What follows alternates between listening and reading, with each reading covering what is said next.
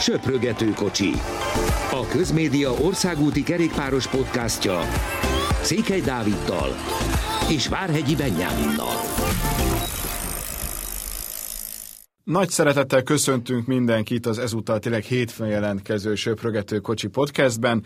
Természetesen foglalkozunk majd még a Grande Partenzával, hiszen aki még esetleg nem tudná, ha van ilyen, akkor a Giro 2022 májusában Magyarországról rajtol, méghozzá három igencsak érdekesnek tűnő szakasszal. Erről is beszélünk, de azért az elmúlt napok történései között egyértelműen kikívánkozik Vaskata Blanka szenzációs szereplése a Cyclocross Európa bajnokságon, és még egy picit azért szót ejtünk arról is, hogy szerintünk, vagy legalábbis szerintem, mi jelen pillanatban a legnagyobb hiányossága a magyar kerékpársportnak, és hol lenne jó igazán hamar változtatni. De akkor kezdjük Vaskata Blankával, aki meglepett minket, vagy nem lepett meg minket, ezen gondolkodtam. Gyorsan, aki nem tudna, második lett a Cyclocross Európa bajnokságon, 20 évesen úgy, hogy az utánpótlás korosztály az U23, de ő a felnőttek között indult, és mindössze Brand a világbajnok tudta megelőzni őt. A másik három hollandot, mert hogy a hollandok kiemelkedőek ebben a sportágban kivétel nélkül megelőzte, az első ötben csak holland végzett, leszámítva a Vaskata Blankát, aki egy szenzációs ezüstérmet szerzett, szóval meglepette bennünket, vagy sem? Köszöntöm a hallgatókat. Nem lepett meg engem személy szerint. Blanka azt nyilatkozta, hogy, hogy nagyon örül ennek a második helynek, mert Brand verhetetlen volt. Ez rendben is van. Azért nem lepett meg, mert talán két hete volt egy, egy olyan világkupa futam, amin, amin, amin ugye ő győzött, és az volt az első olyan világkupa, fut, világkupa futam két év után, amin nem holland nyert. Tehát nagyjából ő van azon a szinten, mint a hollandok, és, és kicsit döbbenetesebbe belegondolni, hogy 20 évesen, ha megnézzük mondjuk ezt a 2021-es évet, akkor, akkor mountain bike, utána országút, és, és, utána, és utána cyclocross, és mindegyiken töké, mindegyiken fantasztikus eredményeket ér el, és ezek nem, nem olyan fantasztikus eredmények, hogy akkor ötödik, hatodik, hú de jó lesz két év múlva, hanem, hanem konkrétan a győzelemért megy ezeken a, ezeken a legnagyobb versenyeken. Híve vagyok a forrás megjelölésnek, úgyhogy ezúttal is megtesszük. Az Eurosport honlapján lehetett több olyan cikket is olvasni, ami Vaskata Blankával foglalkozik. Többek között Lars Bohm egyik interjúját is lefordították ott, amiben Bohm elmondta, hogy azért olyan nagyon sok mindent ő most már nem tud tanítani neki, főleg technikailag kevésbé, taktikailag még talán, és nagyon jó tett nekik az, hogy az Egyesült Államokban együtt repültek, hiszen ott azért elég sokat tudtak beszélgetni, meg alapból azért, hogyha egy Lars Bohm a, a te edződ, akkor azért rá felfigyelsz, és ez mindenképpen nagyon nagy pozitívum, és az edzők még tényleg csak most fogják föl azt, hogy egy mennyire Isten adta ösztönös tehetségről van szó Vaskata Blanka személyében, akinél az a nagy kérdés, hogy majd hogyan folytatja a pályafutását, hiszen azért a a kerékpársport, hála Istennek most már elég sokoldalú, ott van a hegyi kerékpár, ahol olimpiai negyedik, ott van a cyclocross, ahol Európa bajnoki ezüstérmes 20 évesen, és ott van az országúti kerékpár, ahol meg egy világbajnoki negyedik helyet tudott szerezni. De még az sem kizárt, hogy mind a három használható a jövőben is. Te, te milyen utat látsz Vaskata Blanka számára? Nehéz kérdés, de, de úgy gondolom, hogy 2024-ig a Párizsi olimpiáig mindenképp a, a mountain bike-ot fog maradni, mert, mert azért ott biztos vagyok benne, hogy ezt a negyedik helyet azért majd éremre szeretné cserélni, meg, meg tényleg erre minden esély meg lesz. A cyclocross meg azért érdekes, mert, mert többen bizonyítják, hogy lehet ezt fiúknál is lehet ezt párhuzamosan csinálni, sőt igazából nem is párhuzamosan, hanem, hanem az országút mellett. Ráadásul ugye a csapata azért hozta, hogy, hogy, hogy ott legyen a, a szponzor, meg stb. a, a Cyclocross versenyeken is. És, és szerintem amiben a, ami, ami a legnagyobb kérdőjel, hogy a női kerékpársport mondjuk az országúti rész 2024-ig mennyit fejlődik, mennyit lép előre, mind pénzügyileg, mind pedig a versenyeket tekintve, mert, mert hogyha ha ezt a, ezt a fejlődést, ami, amit az elmúlt egy-két évben elkezdődött, ezt tovább tudja folytatni a, folytatni a női országúti kerékpársport, akkor, akkor ott is azért sok olyat fogunk látni, hogy, hogy bizonyos jó pályaversenyzők, mountain bike, cyclocross versenyzők, tehát a többi szakák versenyzője azért elsősorban már inkább arra fog, arra fog koncentrálni. Ugye ez, ez a férfiaknál is látszik, hogy azért, hogy azért leginkább így van. Szóval én azt gondolom, hogy ettől, tehát ez a legnagyobb kérdés ezzel kapcsolatban, hogy hogy ő hol fogja folytatni, de még egyszer hangsúlyozom, hogy szerintem 24-ig ő, ő ezt biztosan mind a hármat fogja vegyíteni. Hamarosan hallunk egy Sean Kelly interjút, amiben szintén érinti azt, hogy miért ennyire jók a fiatalok ahhoz képest, hogy korábban azért 26-27 éves korukban érték azt a szintet, ami a, a csúcsformának számított. De visszatérve még egy picit a női kerékpárra, hamarosan hallunk majd egy interjút Mr. roche aki ott volt a Grande Partenza sajtótájékoztatón, és szintén beszél arról, hogy szerint a fiatalok miért érik el sokkal korábban most a csúcsformát és a teljesítményük teljesítményképességük határát, mint mondjuk az ő idejében, de előtte még egy picit a női kerékpársportról. Ugye, ha a teniszt nézzük, ott ez az egyenjogúság, hogy mondjuk egy Grand Slam győztes ugyanannyi pénzt kap, az már megvan, még akkor is, hogyha vannak olyan hangok, szerintem azért egy picit divatúak, hogy jó, de ők három szettet játszanak, maximum a férfiak meg ötöt, hiszen azért nem feltétlenül ez számít. Tény, hogy nézettségben is néha van különbség, de ez igazából attól függ, hogy éppen milyen sztárok alkotják az élmezőnyt kézilabdát figyelhetjük Magyarországon, mondjuk ha a nézettségi számokat nézzük, női, férfi vonalon nincs különbség. Miért lenne egy idő után kerékpárom? Ha egyáltalán lesz. Itt nem is feltétlenül a, a pénzügyi egyenlőség, hanem inkább az az óriási differencia, ami van a kettő között, az, az a szembetűnő.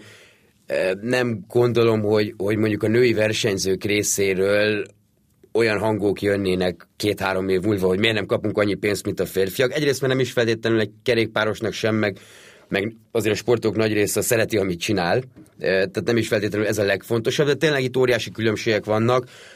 Biztos majd, majd nyáron itt a női Tour de France kapcsán fogunk azért beszélni, beszélni erről, hogy ez pontosan hogy néz ki számokban. Most megmondom őszintén, így fejből nem jut eszembe, de nagyjából tízszer annyi pénzt kap a férfi győztes, mint mondjuk a női. Mm, ami, ami, Ez általánosan teljesen helytálló adat egyébként. Ami, ami azért kicsit sok, de de az, hogy, az, hogy nézettségben lesz, és szerintem azért, szerintem azért mindig lesz, nagyon kevés olyan sportág van szerintem, ami, ami, ami alapvetően ennyire férfi központú volt, amikor kialakult, és, és utána viszonylag egy rövid időn belül a, a női szakágok el tudják érni ugyanazt a, ugyanazt a sikert, plusz ugye a kerékpár egy annyira megterhelő sportág az emberi szervezetnek, hogy, hogy olyat nem nagyon tudsz csinálni, szerintem, hogy, hogy egy három hetes női versenyt raksz össze, mert, mert valahogy én elképzelhetetlennek tartom, hogy, hogy ugyanazt a színvonalat tudja hozni, míg mondjuk egy, nem egyszer fordul elő, hogy egy említett tenisz, kézilabda, de még lehetne sorolni a sportágokat, bizonyos női meccsek jobb színvonalat hoznak, mint egy férfi. Nem azt mondom, hogy kerékpárban nincs ilyen, mert, mert vannak izgalmas női versenyek, egynapos versenyek, én inkább itt a több naposokról beszélek, hogy, hogy szerintem, a, szerintem nem nagyon lehet megcsinálni. Nincsenek is csapatok jelenleg, nincsenek is azon a, azon a felkészülési szinten a, a női kerékpásport, pont azért, mert nincs benne annyi pénz.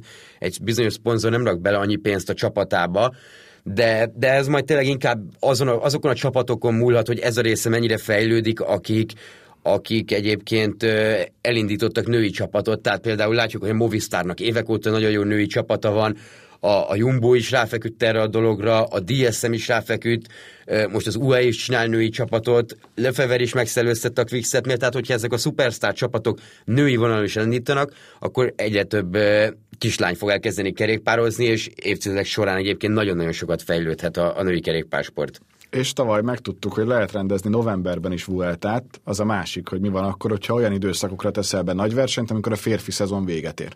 Mert ez még esetleg egy olyan lehetőség, amit érdemes kihasználni szerintem. Szerintem egyébként ebből a szempontból a Tour de France kiváló, amit az ISO létrehozott, hiszen a női verseny, ami 8 napos verseny lesz, ha jól emlékszem, 8-9, valahogy így, tehát egy elég hosszú verseny, gyakorlatilag a leghosszabb női női országúti verseny, annak az első szakasza Párizsból indul, és az az utolsó napja lesz a férfi versenynek. Tehát így azért akár a médiát, akár pedig tényleg a csapatokat is meg lehet fogni, meg a, nem, nem beszélve egyébként a nézőközönségről, akik... Maradj még egy hetet, vagy irányítsd úgy, hogy az utolsó hete a túrnak, és utána meg tudod nézni az első néhány szakasz legalább a nőiből. Pontosan, meg, meg ugye egy túr után kicsit mindig úgy érzi az ember, főleg így, hogy nem lesz olimpia, stb., hogy, hogy kicsit így a szezonnak az első fele véget ért, szomorúbb is az ember, oké, okay, viszont lehet nézni a női kerékpárt, és, és ez szerintem egy nagyon-nagyon jó ötlet volt az ISO-tól.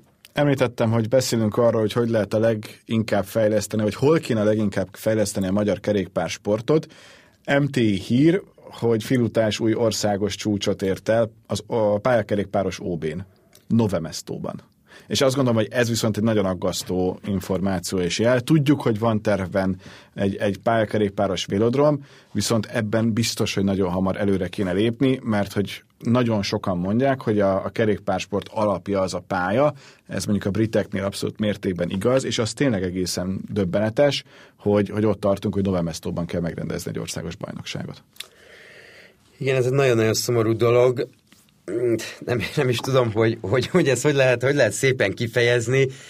Én jártam, megmondom őszintén, forgatni még, még talán a tavalyi Európa-bajnokság, vagy világbajnokság előtt a, az itthoni... A millenárison. A millenárison a velodromban. Hát nem volt egy szép látvány, hogy, hogy itt kell készülni a versenyzőknek.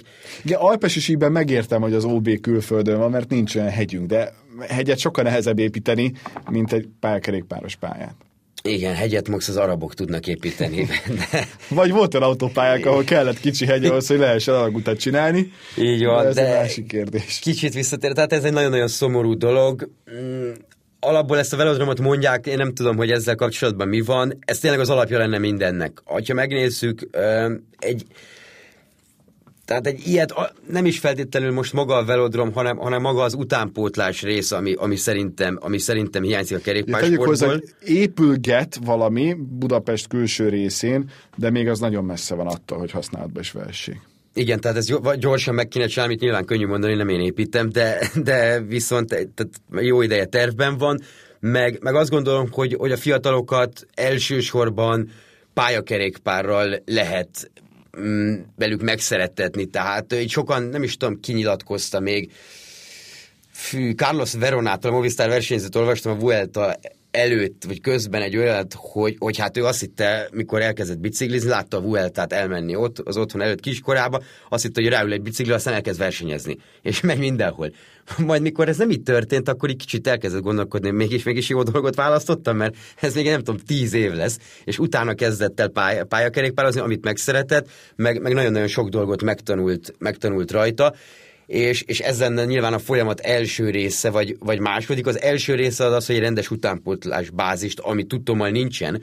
Tehát azért, hogyha megnézzük, nyilván vannak a nagy sztárjaink, akik most már, most már nyugodtan nevezhetőek annak, és ha jól emlékszem, talán a három World Tour versenyzők, de összesen van tíz profi versenyző Magyarországon, vagy magyar profi versenyző, ami, ami hát rendkívül kevés, és, és nem nagyon látja azt az ember. Nyilván ebben a Giro majd egy löketet fog adni, az itthoni Giro, ez teljesen biztos, de, de nem nagyon látja azt az ember, hogy kik azok egyébként, mint hogy tehát nem állnak tömegben sorban, hogy 15 évesen umilyen eredményeket ér el. És, és uh, nyilván Walter Attiláék, meg, meg a többieket is lehet említeni, nem lesznek itt örökre. Még hála Istennek fiatalok. Szerencsére fiatalok. Tíz évük van, de, de itt megint szóba jöhet a pannon, amelyik szerintem azzal a nagyon rövid időszakával, amíg létezett, rengeteget számított és jelentett, mert az kellett ahhoz, hogy a Tour de néhány versenyző fel tudjon tűnni, és az egyfajta dobbantóként szolgáljon, és mondjuk ezek a versenyzők elmessenek külföldre, és ez a másik fele, ahol szerintem nagyon sokat tudnánk előre lépni, hogyha lenne egy olyan magyar, akár alacsonyabb kontinentális szintű csapat is, amelyik képes ezeknek a versenyzőknek folyamatos lehetőséget adni, és ezáltal sokkal inkább fejleszteni őket. Igen, hát a szövetség ezt tervezi, Princinger úr ezt, ezt elmondta, hogy 23 végére terveznek egy konti csapatot, és, és nyilván férfit is nehéz összehozni, de azt gondolom, hogy, hogy azért, hogyha ilyen tervei vannak a szövetségben, amiben egyébként állítólag azért Walter Attila is segíteni fog, gyakorlatilag tényleg egy ilyen UNOX-szerű szerű csapatot próbálnak kialakítani, magyar versenyzők elindulhatnak kisebb versenyeken, és utána lépkednek. Viszont amit elkezdtem mondani, hogy lehet, hogy ennek egy, egy női verzióját is megpróbálják megcsinálni, mert, mert szerintem ennek igazán úgy van értelme. Nyilván ez anyagi gondok, vagy anyagi dolgoktól is függ, meg, meg ezer millió mástól, hogy az adott szponzor, aki ezt elvállalja, az szeretne női csapatot, nem szeretne, de, de ez a kettő egyébként így, így jól mutathat, csak hát ugye 23 az, az még két szezon, és akkor ez 24-re indulna el. No, hát addig nem kell várni a Giro nagy rajtjáig. Milyen volt azért Steven Roach-ot például meginterjúolni? Steven Roachnak érdekes, érdekes történetei vannak. Ugye Magyarországon él négy éve, például Budapesten egész pontosan, de, de majd itt a csapatelemzéseknél fogunk tudni kitérni rá, hogy az ő fia most vonult vissza, Nikolász Ros, és itt a DSM kapcsán ezer millió dolgot hall az ember állandóan, és kicsikét így ilyen belső dolgokat azért elmondott, hogy mi ott egész pontosan a probléma a versenyzők és a vezetőség között, de hát egy, egy ilyen hogy is fogalmazzak, szigorú egyházi iskolának tudom elképzelni ezt így azok alapján, amit, azok alapján, amit ő elmondott. Na most még nem ezzel foglalkozunk, de meghallgatjuk, hogy mit nyilatkozott Beningnek még szerdán a hivatalos sajtótájékoztatón Stephen Roach. Mr. Roche, welcome to Hungary. Mr. Roche, köszöntöm Magyarországon. Mit gondol a Giro magyarországi rajtjáról, és milyen emlékei vannak az írországi Grande Partenzáról néhány évvel ezelőttről? Well, you know, um, én már a négy éve Magyarországon élek. Nagyon sok fiatal kerékpárost látok, ehhez képest meglepő, hogy elég kevés bajnok van. Szerintem a Giro Magyarországra érkezése felemelheti a kerékpáros srácokat és segítheti a sportágunkat.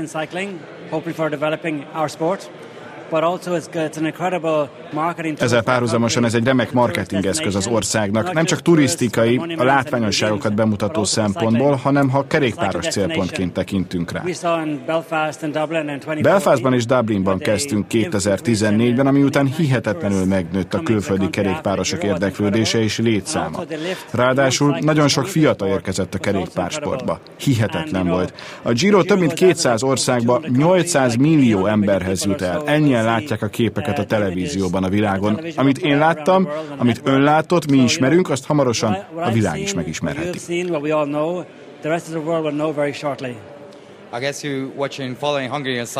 Úgy sejtem, figyelemmel követi a magyar kerékpárosokat, kerékpársportot. Mit jelenthet, hogy egy ilyen esemény lesz Magyarországon? Amikor a srácok kimennek egy vízilabda vagy jégkorong mérkőzésre, akkor azt mondják, hogy apa, apa, jégkorongozó vagy, teszem azt, labdarúgó szeretnék lenni.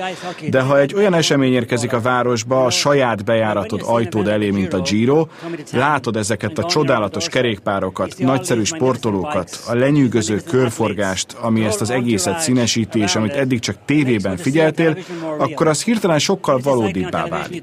A tévében sokan nem értik. Azt mondják, hogy oké, okay, itt vannak ezek a srácok, ezek a bringák, de amikor figyeled, hogy ők előtted 60 km per órával tekernek el, semmilyen motorikus segítségük nincsen, akkor már úgy vagy vele, hogy hű, ezek igazi bajnokok. Olyan akarok lenni, mint ők. Mit kell érte tennem? Hogyan csatlakozhatnék egy klubhoz? Akárhonnan is indult a Giro, vagy mondjuk a Tour de France, mindenhol jelentős növekedést láttunk a kerékpársport kipróbáló fiatalok számát illetően. Nagyon sok visszavonult versenyző mondja azt, hogy most áll a legjobban a kerékpársport, ha az elmúlt 30-40 évet nézzük, ami a tehetségeket vagy a versenyeket illeti. Erről hogyan vélekedik? Határozottan, ez teljesen egyértelmű. Korábban azt mondtuk, hogy egy versenyző 25-26, esetleg 27 évesen kerülhet élete legjobb formájába, és talán akadt pár kivétel, aki már 21-22 évesen feltűnt, de az egy őrült sikernek számított. Ma a fiatalok igazán tehetségesek, nem csak időfutam specialistaként, vagy hegyi menőként, sprinterként, hanem összetett menőként. Egy teljes generáció 38-39 éves kerékpárosok tűntek el. Jó versenyzők, akik azonban nem tudtak mit kezdeni a fiatal fiatalokkal, akik erősek és nagyon sokan vannak. Határozottan nagy változás van jelenleg a sportákban, és elég sok a tehetség. Az eredmények, a teljesítmények egyre jobbak, és 2021-ben néhány igazán lenyűgöző teljesítményt versenyt láthattunk. And I think we've witnessed in 2021 some amazing cycling events with some amazing competition. Uh, Mit gondol, minek tudható az be, hogy a fiatalok ilyen korán elérik a legmagasabb szintjüket, vagy igazából még nem is tudjuk, hogy ez a legmagasabb szinte nekik? Azt mondanám, hogy ez leginkább a technológia. Nagyon sok jó dolog történt a sportunkban az elmúlt években, mondhatnám a biológiai útlevelet, az edzés technikát is. Amikor még én versenyeztem, felkeltem, megreggeliztem, elmentem tekerni, utána hazaértem, megebédeltem, aludtam, talán még este edzettem egyet, és mentem aludni el nyolc körül. Most a srácok felkelnek, azonnal már mérik a súlyukat, azt mondják, ó, 64 kiló vagyok, 5 órát tekerek, égetek 4000 kalóriát, csak 3998-at ehetek, mert meg akarom őrizni ezt a súlyomat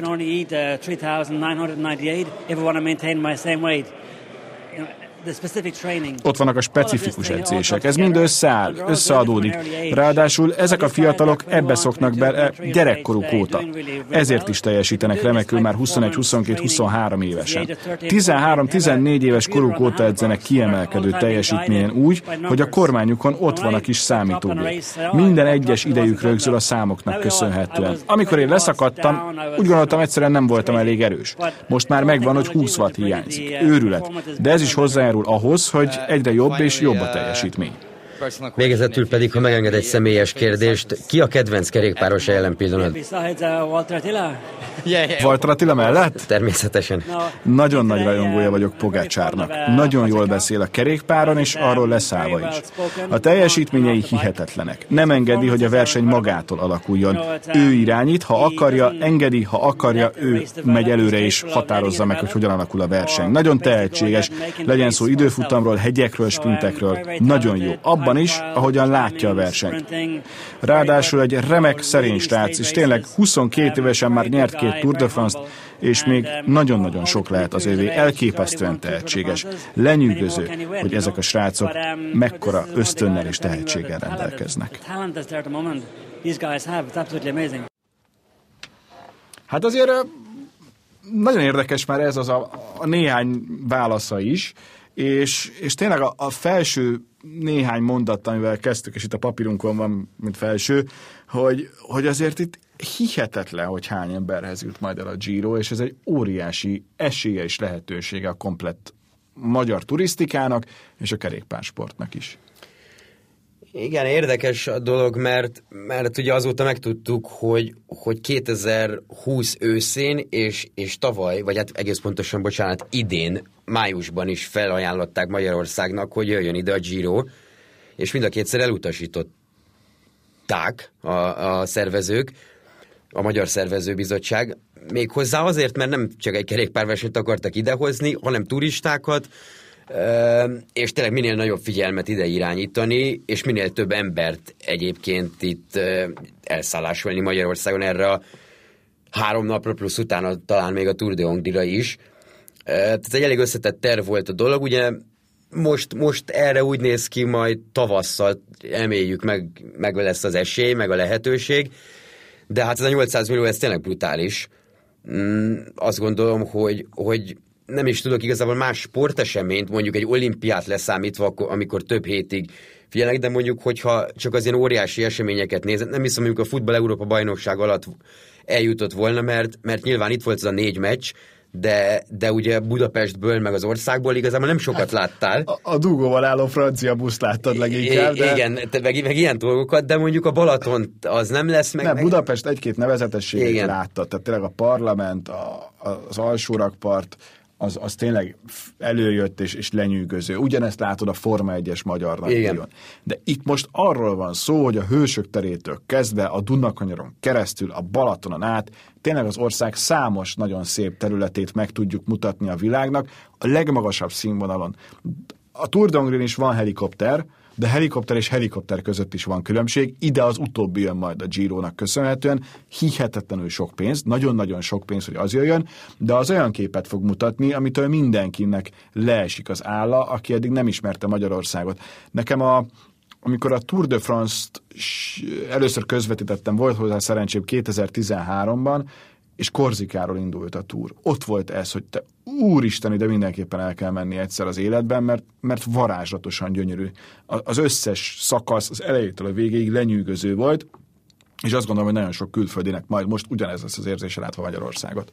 Ez teljesen biztos, és tényleg az első szakasz, ugye még, még Fetter Erik mondta itt, nem tudja melyik oldalról mennek föl, ebből a szempontból teljesen mindegy, mert, mert ugyanazt fogod látni, hogy a Dunakanyar, ami, ami azért kérdezték tőlem külföldi fórumokon, hogy ez pontosan hol van ez a befutó, meg, meg milyen ez az emelkedő, és csak elküldtem egy fotót a Dunakanyarról, és már ott leesik az álla az embereknek, és ezzel még így lesznek tényleg sok millióan, tehát ez egy óriási lehetőség lesz, akár amiről az, a podcast elején beszéltünk a, a magyar kerékpásportnak is, egy nagyon-nagyon fontos, fontos mérföldkő, és, és egy olyan lehetőség, amit mindenképp meg kell ragadni, mert, mert ki tudja, hogy, hogy lesz-e, meg mikor lesz-e ilyen, ilyen következőre, A másik pedig ebből a szempontból, hogy, hogy az országnak is egyébként ebből, ebből elég nagy előnyt úgymond lehet kovácsolni. És akkor folytassuk egy másik interjúval, hiszen Paolo Bellino, az RCS vezérigazgatója is itt volt ezen a bejelentésen, őt is faggatta Beni. Már hivatalosan is Magyarországról indul a Giro 2022-ben. Mennyire volt nehéz visszaadni Magyarországnak az indulás jogát azok után, ami két éve történt? Nehéz volt, mert azt terveztük, hogy 2020-ban indul innen, szombat-vasárnap hétfővel. Akkor egy egyéni időfutammal kezdhettünk volna. Köszönhetően az UCI-val meglévő kapcsolatunknak most egy teljes hétvégét tudunk kialakítani Magyarországon, és szerintem ez a legjobb magának az országnak create uh, a full weekend uh, here in Hungary, and I think is the best thing uh, for, for, for the country itself to have the visibility for a full weekend. Egy teljes hétvégén megjelenhet. Ehhez kicsit át kellett alakítani a szakaszokat, így aztán egy fontos etappal indulunk, ugyanúgy Budapestről, de hadd mondjam úgy, hogy egy elég mozgalmas etappal nyitunk. But we had a, a, a let me say, movement, movement uh, stage. Then we have uh, Utána jön egy többé-kevésbé hasonló időfutam, amivel kezdtünk volna 2020-ban, még akkor is, hogyha az útvonal egy kicsit különböző. Utána meg jön egy hihetetlen szakasz a Balaton körül, ami szerintem csodálatos lesz.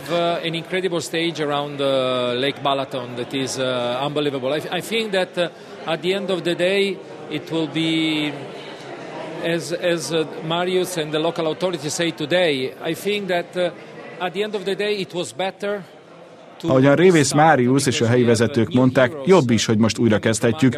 Lettek új magyar hősök, akik nem lehettek volna ott 2020-ban. Van egy újfajta érdeklődés a Mája Róza iránt, hiszen Attila megszerezte és viselte két napig a rózsaszín trikót. Attila won and, and, and, and dressed for two days Szóval minden jó. Szerintem a 105. kiadást már igazából negyedikén megkezdjük a bemutatóval, úgyhogy egy teljes hét lesz Magyarországon. És ez egy nagy esély az országnak, hogy megmutathassa, mennyire gyönyörű. The, the team presentation. So at the end of the day is a, a full week uh, in Hungary. It will be a great chance for the country to show how beautiful it is. Uh, we start and we have a, a very strong headquarter in Budapest. Nagyon erős központunk lesz Budapesten, de valamennyi fontos pontján az országnak egyaránt. Nagyon boldog vagyok, alig várom már 2022. május 4-ét. Is it true that that uh, RCS Sports offered uh, the chance for Hungary to Igaz, hogy az RCS megadta a lehetőséget, hogy a 2020-as, valamint a 2021-es Giro rajtját is megrendezhesse Magyarország, de végül nemet mondtak a magyarok? 2020-ban egyértelmű volt, hogy nagyon nehéz lehet megrendezni, alapból 2020-ban elhasztottuk a versenyt májusról októberre, aztán 2021-ben is gondoltunk rá, de nézze, ez már a múlt, én pedig nem akarok visszafelé tekinteni, csak előre. Itt vagyunk ma, a bemutató nagyon jól sikerült, az útvonal útvonal jó, a szakaszok gyönyörűek, ez minden. And uh, here we are today. I think that the presentation was a very good presentation. The road uh, are good, the stages are very beautiful, and uh, that's all. Uh, Tudjuk, hogy a Giro d'Italia szervezői az idén külön-külön jelentik be a szakaszokat. Uh, ennek mi az oka? We do, we do a different, uh, a different um, egy másik megközelítésünk van idén. Úgy döntöttünk, hogy a Giro d'Italiát négy nap alatt mutatjuk be. We start with sprinter, climber, and, and uh, you know, uh, rider that can uh, can win uh, and can can do Sprinter, hegyi és igazán nagy szakaszok jönnek három különböző napon. Uh, with all the stages in the in the proper in the proper um, uh, aztán a negyediken, november 11-én megmutatjuk egyben az egészet a szokásos, megfelelő sorrendben. Ez jó lehet. Sokat dolgozunk a digitális felületeinken, ami nagyon jó számokat hoz. Ezt szeretnénk kialakítani, egy új kapcsolatot a szurkolóinkkal.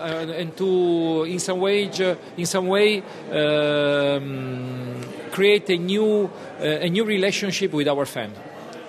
Nagyon szépen köszönöm. Én is köszönöm, nagyon jó Giro d'Italiát kívánok. Thank you very much.